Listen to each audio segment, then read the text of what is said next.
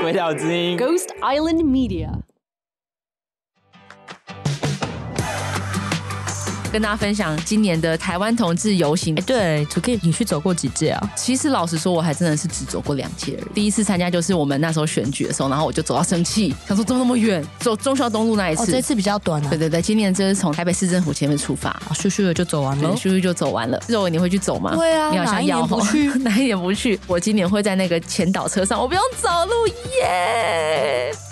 今年的游行主题是无限性，解构框架性别无限，然后时间是十月二十九号星期六。如果你人不在台北的话，你也可以去参加高雄的同志大游行，时间是十一月十九号。它的主题叫做无体之爱，有没有听起来充满了爱？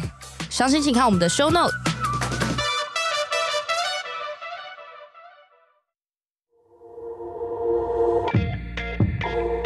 派对是一个让大家脱掉内衣、轻松 hang out 的地方，来聊聊一些真金老母、真金的事情。大家好，我是绿党前秘书长 2Kim，A.K.A. Z 教授。我是周以金喜律师，A.K.A. 绿党中正万华市议员候选人冻蒜冻蒜冻蒜。欢迎来参加我们的 Green Party Z 色派对。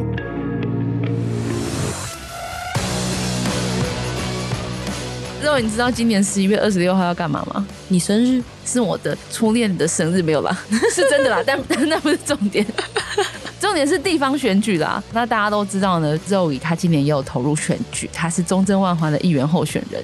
没错，你现在的心情还好吗？我现在心情每天醒来都觉得好像在当年考职考倒数，烦，疯掉。欸，选议员比较痛苦还是考职考比较痛苦？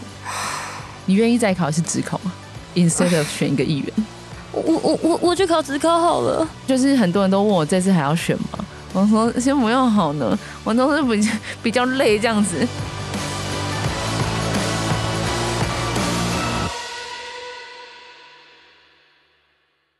那我们今天要来讨论的就是一个 万年的题目啦，就是女性选举这件事情。基于我们就是有两个选过立委，然后没选上，然后就 立委落选，立委落选，现在要去参选议员。那我们就来讲一下到底。台湾的女性参选就参与政治这件事情，每几年联合国就会有性别平等指数，它其实其中一项就是女性参与政治的这一个指数，这样子。那当然，台湾因为不被联合国承认，所以我们没有在这个指数里面。可是我们就是用一样的算法自己算一算的时候，我们分数都很高诶。那到底台湾的女性参政这件事情的历史背景到底是什么？那我们就要 cue 我们的那个法律代表。其实当年宪法在一九四六年三十五年呢，当时在十二月二十五号呢，三读通过这个宪法。那个时候就有提到说啊，我们的妇女呢是在各级选举里面都有一定的名额的，需要有一定的名额。所以当时其实等于在我们的宪法里面，就是中华民国的宪法啊，这样子。对，就是我们现在。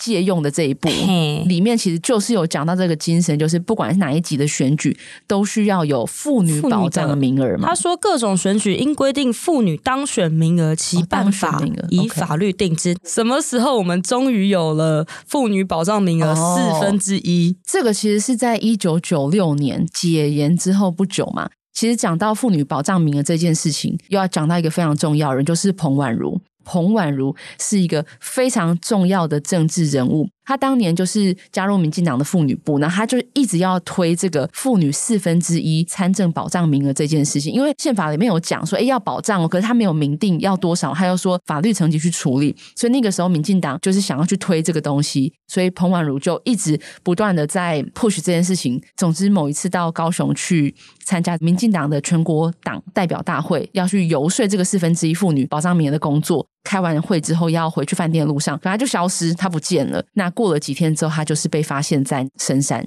他就已经被杀害了，对，被杀掉，而且是身中个三十几刀的这种死掉的方法，这样子。总之那个时候。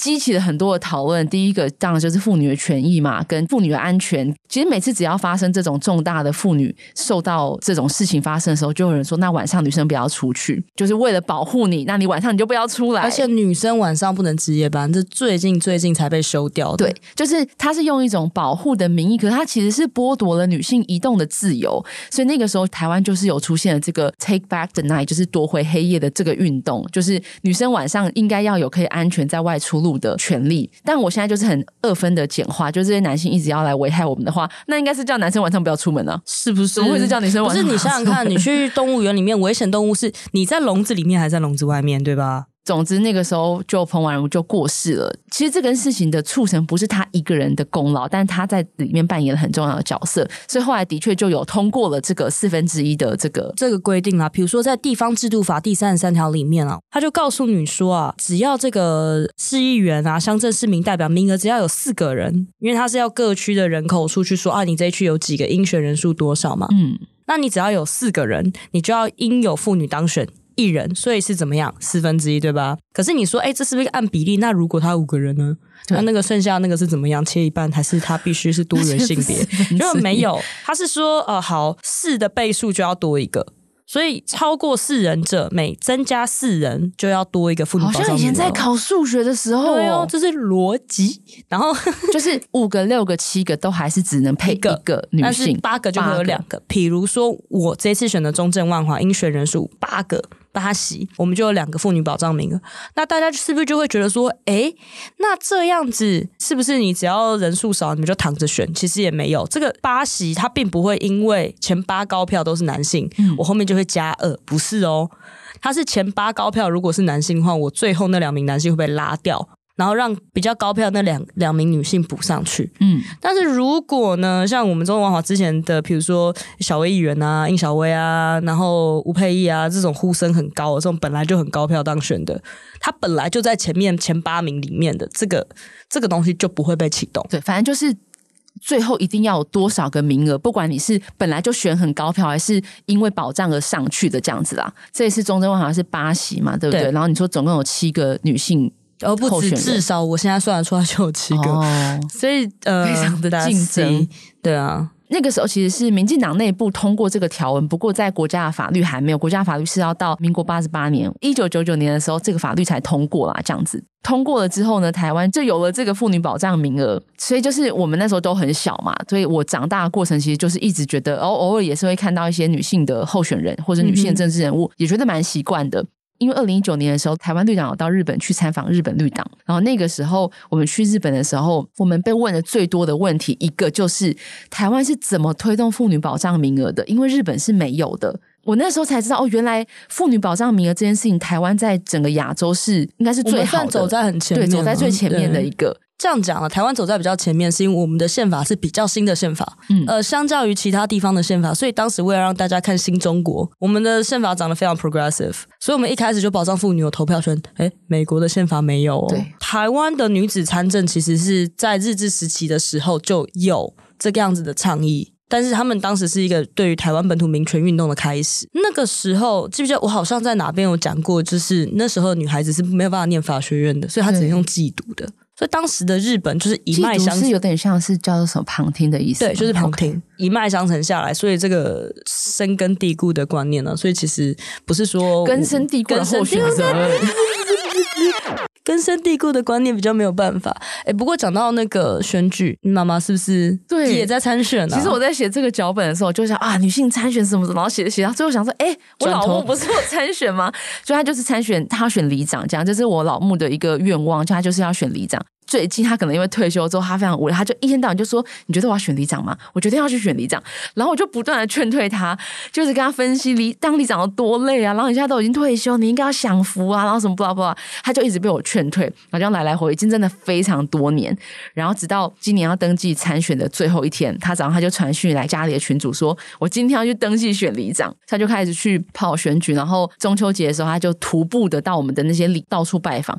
就晚上他就传讯来说。当时我要选里长的时候，你们为什么都不阻止我？我选里长好累，我今天走四个小时。我就可以顺便 promote 一下，其实台湾的里长，因为里长只有一席嘛，所以他就没有妇女保障名额这种事情。其实台湾的村里长的女性参选人是不到十七 percent 的，对，就是比议员跟立委女性的比例都更少，这样子。台湾其实有一个女性里长培力的这个连线，她是那个台湾妇女团体全国联合会，台湾妇女的全联会啦。对啊，台湾妇女的全联会办的一个东西，就是女性里长的培力。这个发起人其中一个也是绿党的前辈，就是彭演文老师。他那时候觉得，为什么里长都没有女生，然后反正他就从那个时候做到现在。有想要参选里长的女性们呢，就可以来参加一下这个活动。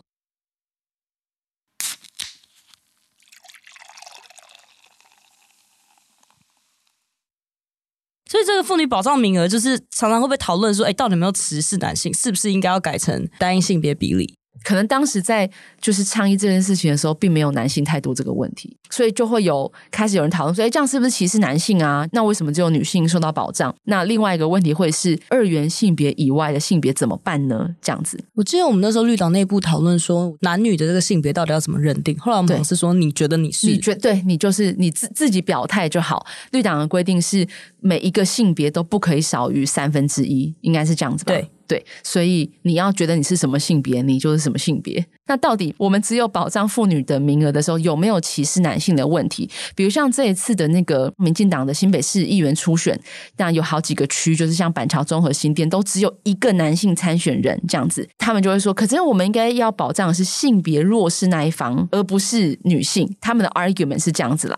同性议员他也有说，就是洪孟楷啦，对，就是我在查资料的时候想说，可恶，我这是引用洪孟凯，因为洪孟凯是说我们要改成的是性别保障名额，而不是女性保障名额，就是跟绿党现在的做法是一样的。因为这个问题其实一直都被讨论，只要有任何保障名额的地方，就会讨论到那会不会压迫到其他人？有种说这是反向歧视了，对，会说这是反向歧视。那我想要说的是，我们就以现况来讨论好了。二零二二年绝对还没有性别平等这件事情，像现在的议员跟立委男女比例，议员我记得是大概是三十五比六十五嘛，对，然后立委也是差不多嘛，对，差不多，对，所以其实都在三分之一左右，对对对对对，所以。根本就离一半还非常非常的远。那如果真的有一天女性的名额超过一半了呢？那我就要 quote 一下美国的已过世大法官 RBG，他有说过，很多人会问他说，美国的高等法院到底要多少个女性大法官才算多，才算够多？然后他就说百分之百啊。他说当。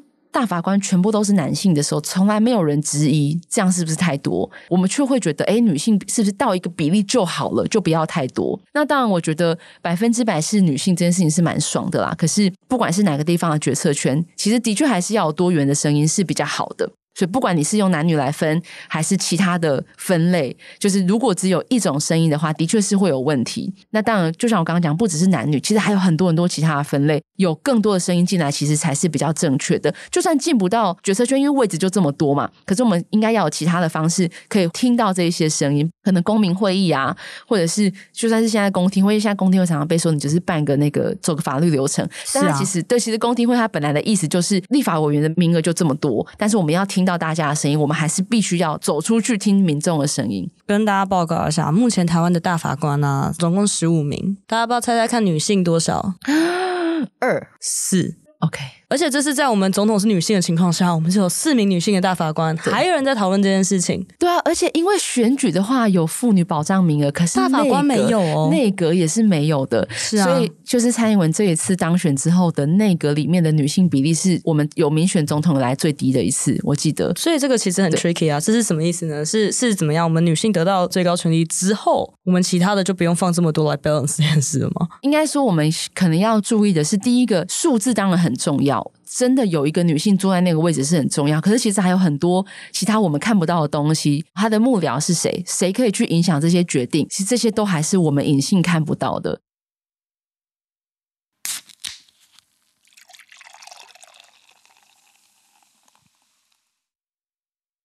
好，那好不容易有女性保障名额，跟有些人就是非常的了不起，硬要一直参选。比如说我左边这一位，我没有硬要哦，有 有，但是被我们想做一些事情被推出来的。对，反正你现在就是参选了。你觉得你在选举的时候，身为一个女性，这件事情有遇到什么样的困难吗？没有人在乎我的政见，所以真的会一直讲你的长相，对对？就是也不要说一直，就是反正长相这件事情很容易被攻击啊，然后攻击你的长相。攻击我的长相这件事情，从我出来当律师，就是开始开粉砖，开始抛头露面之后，就是一直一直不断的会被当重点了。然后我每次只要去任何场合，只要是女性的候选人、女性的政治人物，他们说啊，我们最美丽的什么小金议员哦，就是我们我们的现在共同召集人啊，于小金。嗯，所有的候选人好像你们都不在意他的政见诶。像比如说，其实我的证件这一次因为是地方选举，没有大麻合法化，这个没有人在乎诶。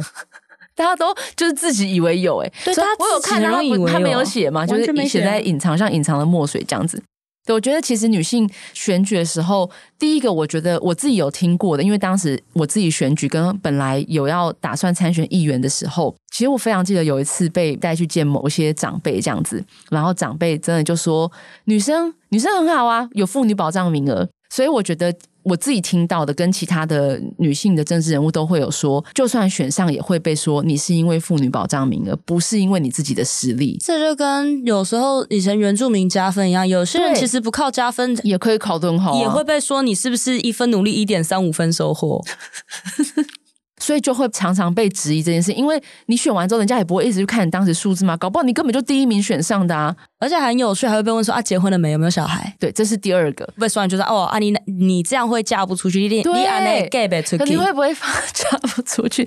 所以第一个就是被质疑能力不足啦，那或者是就觉得因为你是女性，你一定没有办法胜任这件事情。你如果可以选上，那也一定是因为保障名额。我非常记得蔡英文第一次选的时候，就被民进党的长辈说穿裙子的没有办法当三军统帅，他们可能不习惯看到女性出现在政堂里面。为什么没有人去问一个男性候选人说：“你结婚了吗？你有没有小孩？你太太怎么讲？”而且最讨厌的就是那些女性候选人，比如说在任期之内结婚啊、生孩子，都会被放大检视哦。对，比如说洪慈庸，这个是很靠。这件事情，她当时当时因为你知道任期有四年，然后也是比较常在结婚年龄的女性，那废话，她当然会去结婚啊。那这个时候就会被说到你是不是结了婚之后就不会滚？对，因为那个时候她就是结婚呃，然后生小孩嘛，然后她在选举的时候就被她的对手说，你就在结婚生小孩，你根本没有专心工作。那我现在真的是想要要求，当时看到这个新闻的时候，我要求所有的已婚男性的政治人物现在马上给我去离婚，然后小孩全部出养。莫名其妙嘛，对不对？然后我记得二零一六年那个时候，民进党的立委余万如，他就职当天就带着他的六个月大的儿子进去一场要宣誓，然后就宣誓就职嘛，就被阻挡说你不能带小孩进来。所以后来洪慈庸选举的时候又被说，哎，你都只是在一直生小孩。现在就是现任的议员，也是正在竞选连任的黄玉芬，因为她最近也是生了小孩嘛，对，她就是产后就是在家里，她没有办法出去开会。然后因为最近有疫情，所以其实议会有开放那个视讯会议，后来她就被说你不能用视讯会议，那是 for 确诊者，对，那个只有确诊者可以，你不行，就是会觉得这样子的设备你都架好了嘛，对不对？然后你也有这样子的规范，他为什么不能用这样子的方式参与会议？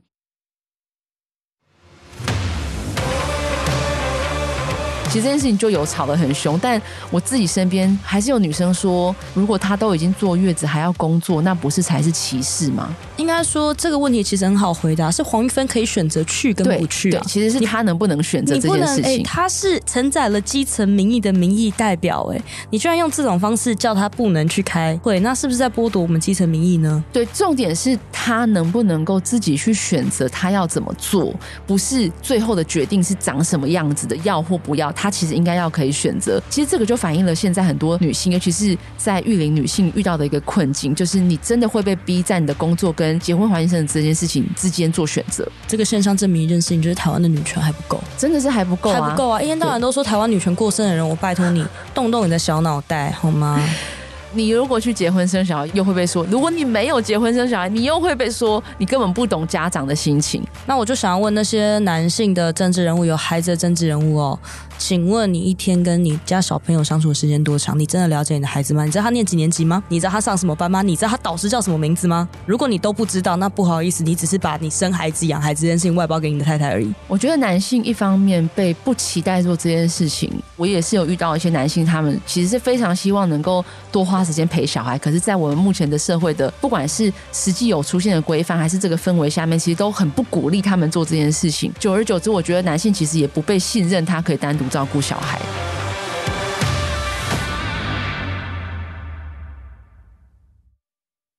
我真的觉得参与政治这件事情的确会很大大的影响到你的家庭，因为台湾的政治环境有点不健康，它的确会需要你牺牲健康、牺牲睡眠、牺牲家庭，就真的是一直拿你的私生活来赌，我就觉得很讨人厌啊。比如说，比如说这些女性单身的候选人们，那些比较大咖，谁没被跟过？你就跟拍吗？跟拍啊，嗯、什么哦，谁交了新男友，什么什么什么东西？对，谁没被跟过？哎呦，我的天哪！我真的每次看到这种都觉得，有人去跟拍洪孟凯吗？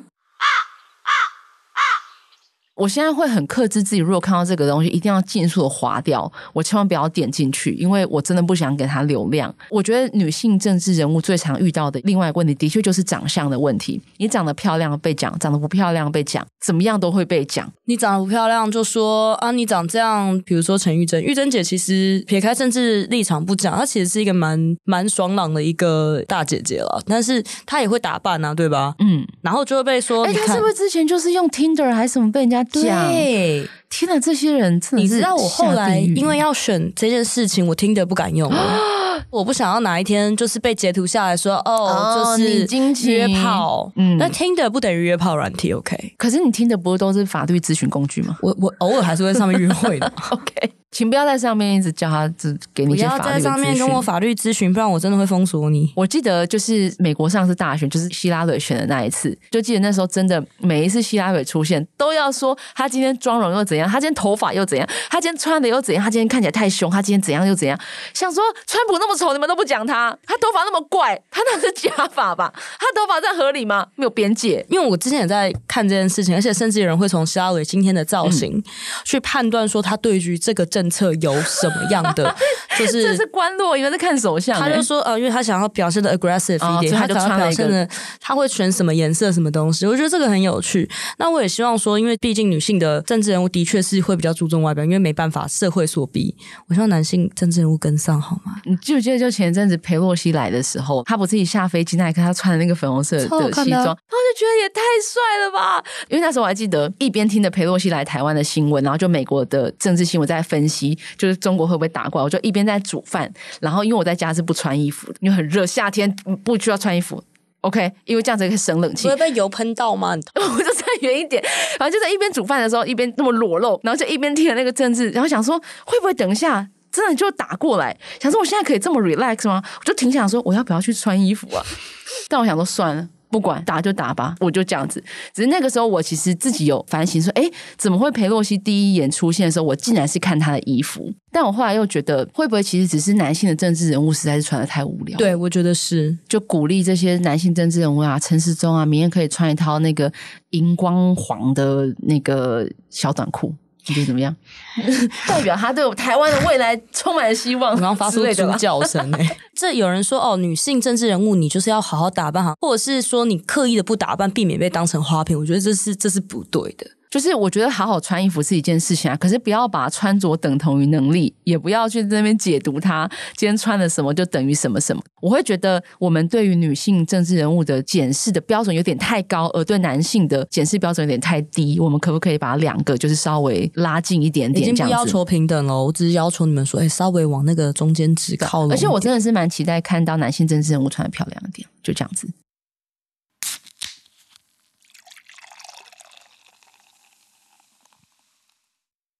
除了外表会检视这件事情以外，其实还有另外一个很严重的问题，就是性骚扰的问题。比如说你去市场啊、拜票啊、握手这种时候，非常容易被性骚扰的时候，第一个人真的太多，然后所以你会有点不知道现在谁在你旁边，就很容易不小心被偷摸一下或者什么的。其实之前我记得吴怡农在有一次访谈的时候，他有说他其实，在选举的过程当中一直常常被摸，所以其实这不是应该说女性候选人比较容易遇到这个问题，可是男性其实也是会的，所以你要带一些狼牙棒。这这还好，我我比较少走路站拜票，所以我.我其实还好。但是我还记得那时候我们去扫街的时候，也的确是都要围两圈人在邓医师旁边，避免有人去骚扰他。对对对对对。但是另外一个反面就是，如果你长得不是主流的好看的样子，还会说谁要性骚扰你啊？哦，对啊，比如说我本人啊，我被说过这种话，真的假的？所以你这样想，要没有人要性骚扰你啊？想什么？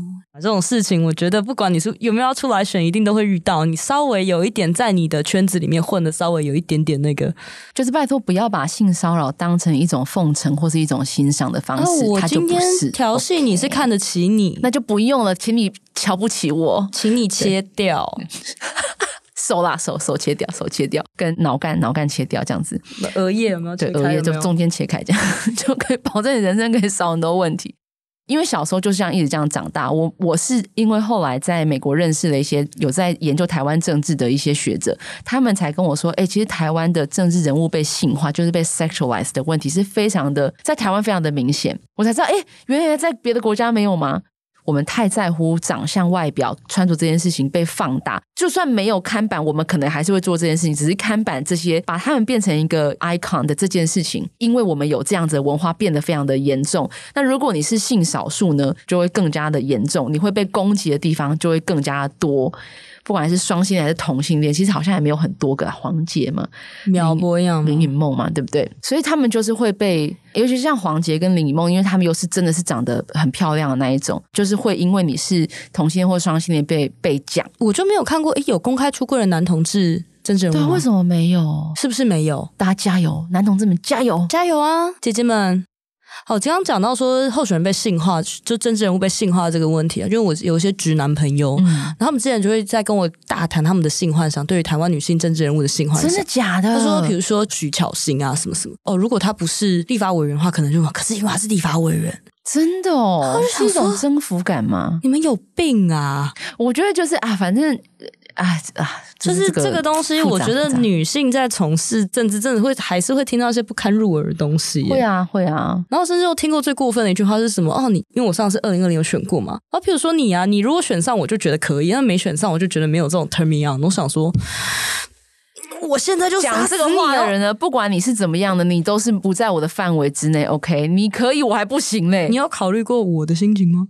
但我觉得每一个人对谁有性幻想，这个是你的自由。为什么对某些人的性幻想会让人家觉得很不舒服？是因为第一个，你怎么样把它描述出来？你可以先我想，你可以就是 keep it to yourself，你也可以不用分享。而且你分享的口吻就是一种调侃的，甚至是以上对下的方式，就会让人家觉得很不舒服。加上全世界的性暴力，其实大部分都还是男性施展在女性身上，其实还是有可能你真的可以做到这件事情。所以你讲出来的不只是一个幻想，它其实是一个威胁，是啊，是让人家觉得很不舒服。而且他们就会再讲到这个东西，就会讲到猪哥票啊，对哦，我的妈，你长得不好看的呢，就会被说怎么样，没人要，选举怎么样，然后。嗯长得好看的就会说啊，你这个选上一是诸葛票哦，或者是找一个推个漂亮候选出来哦，诸葛票。对，诸葛票的意思就是只看你漂亮就投你啦，根本不在乎你是谁。当时我们选举的时候，我们都会被说啊，你这样一定可以拿到诸葛票。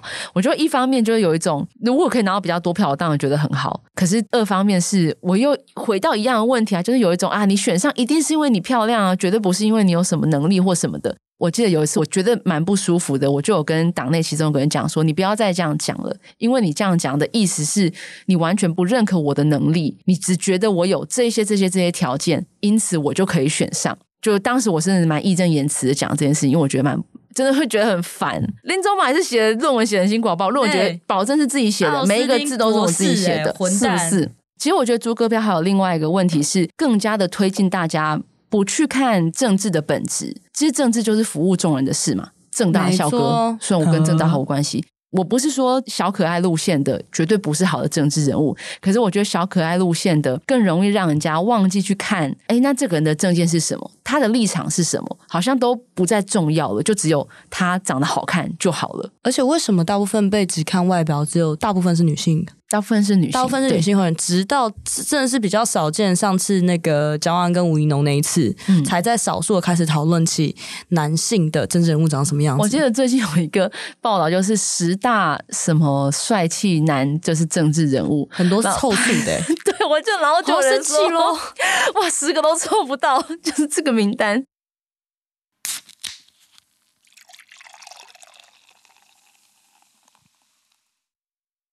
这次选举真的几乎没有人在讨论政见诶，八卦新闻有够多，大家都在看论文。我现在觉得，我决定，我明天我等一下就去国图把我论文投出来。我那时候回来，蔡英文的论文又还在日抄嘛，然后大家就一直问我说：“哎，你的论文有没有收好？”我跟你说，我大概有整整一到好像两个月，我其实没有我的论文的最后版本，因为我不小心把最后版本删掉。我也没有纸本论文，真的就不是消失就是我没有最终版本的，真的不知道在哪。写完就写完，觉得哦，写完了。就这样啊，就一辈子再也不想看到他，我再也不想看到他。我觉得我这辈子不会看到你了，拜。我写完之后，因为我就想说，我要去搞政治，我我不要写论文了。然后后来就是因缘际会下，我又必须看我的论文，就有一种哎，我写的吗？写的好好哦。然后说我怎么会知道这个字啊？这字是什么？还要自己查字典。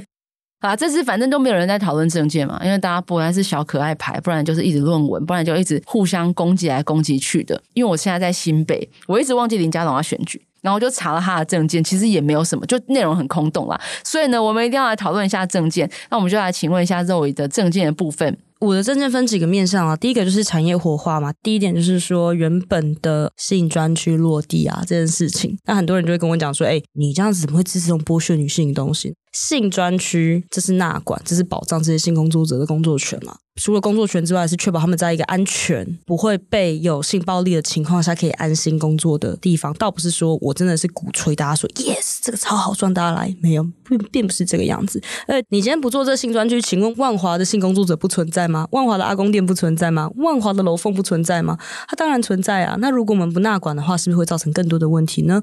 产业活化的面向还有第二个，就是说原本西门啊、北万华这个地方，那它有很多次文化，比如说电影街啊，比如说涂鸦，比如说滑板。为什么我们西门不能变成台北的苏活区？有一些其实是以前的政府的宿舍啊、台营的宿舍，或是公营机关的宿舍，现在已经废弃的地方。但是其实你你找艺术家驻村，不是挺好的吗？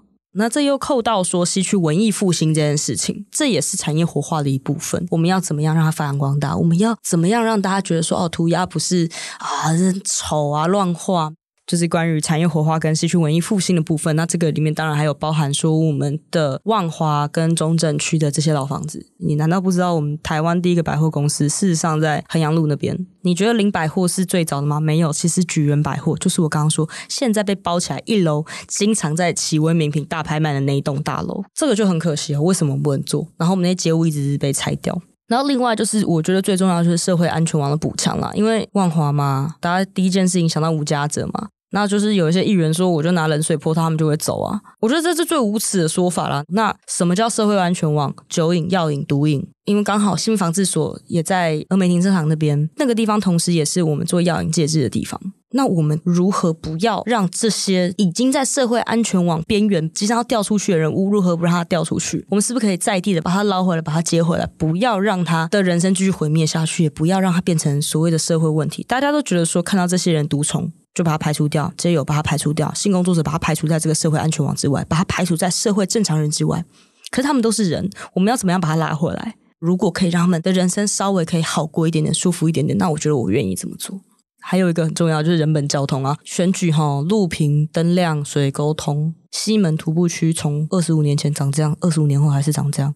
拜托，徒步区可以扩大，我们尽量让大家，你知道，一个商圈要繁荣、要发达，要靠人下来走路，街边店家才有生意可以做，而不是车子咻咻开过去。人家除非你每家店改得来速啊，没有用啊，你知道吗？就是这个东西要做了。然后万华有很多地方，比如说中万华、南万华，那其实没有捷运，那我们衔接的东西是 U bike，对吧？那你 U bike 要让大家安全的骑车啊，自行车道骑一骑不见，自行车道骑一骑变公车站牌。这个东西是降低大家去使用脚踏车这种交通工具的几率嘛？所以我觉得人本交通这个东西是非常重要的，就是徒步区啊，人可不可以好好的走路？我只要求我阿嬷出门买菜的时候，她的菜篮车可以好好的从市场平顺的拉回家，中间不用上上下下骑楼，不用在那边闪躲路边一些画在路面上的绿色的人行道，因为绿色人行道上总是停满了违规停车。不要再以汽车本位去思考这件事。如果你希望一个城市的进步是大家可以用走路在十五分钟之内到达你任何想要去的地方，那你第一个必须要考虑的是放弃汽车本位的思考。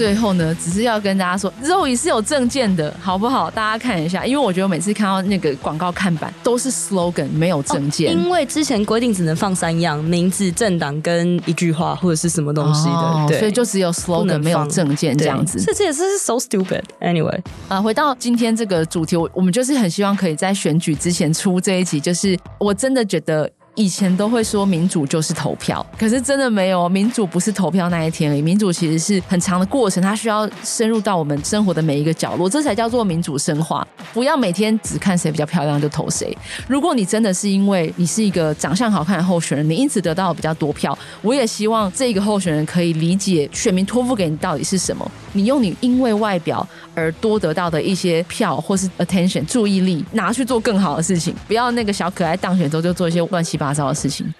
啊，就大家认真去投票，如果可以的话，看一下他们的证件，然后看一下他们的立场。要记得十一月二十六号要记得去投票，然后不要乱七八糟乱投。中正万华恳请支持绿党李菁琪，可以去搜寻他的粉砖，然后捐钱给他。谢谢喽。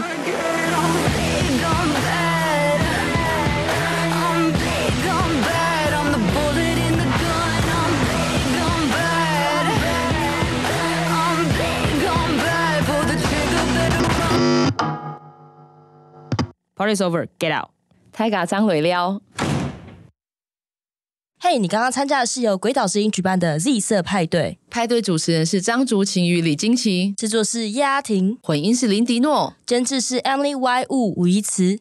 喜欢跟我们一起 party 吗？那赶快推荐给你身边的朋友，下次一起狂欢！别忘记要在你的 podcast app 按下订阅或追踪，下次开趴的时候才不会变成边缘人哦。假如你用的是 Apple Podcast，那拜托给我们五星评分加留言。如果你对今天的派对内容很有共鸣，疯狂点头，也欢迎你追踪鬼岛的 IG 与脸书，并留言给我们。有话大声说也是一种女力或男力的表现哦。那我们下次派对见喽，拜拜，拜。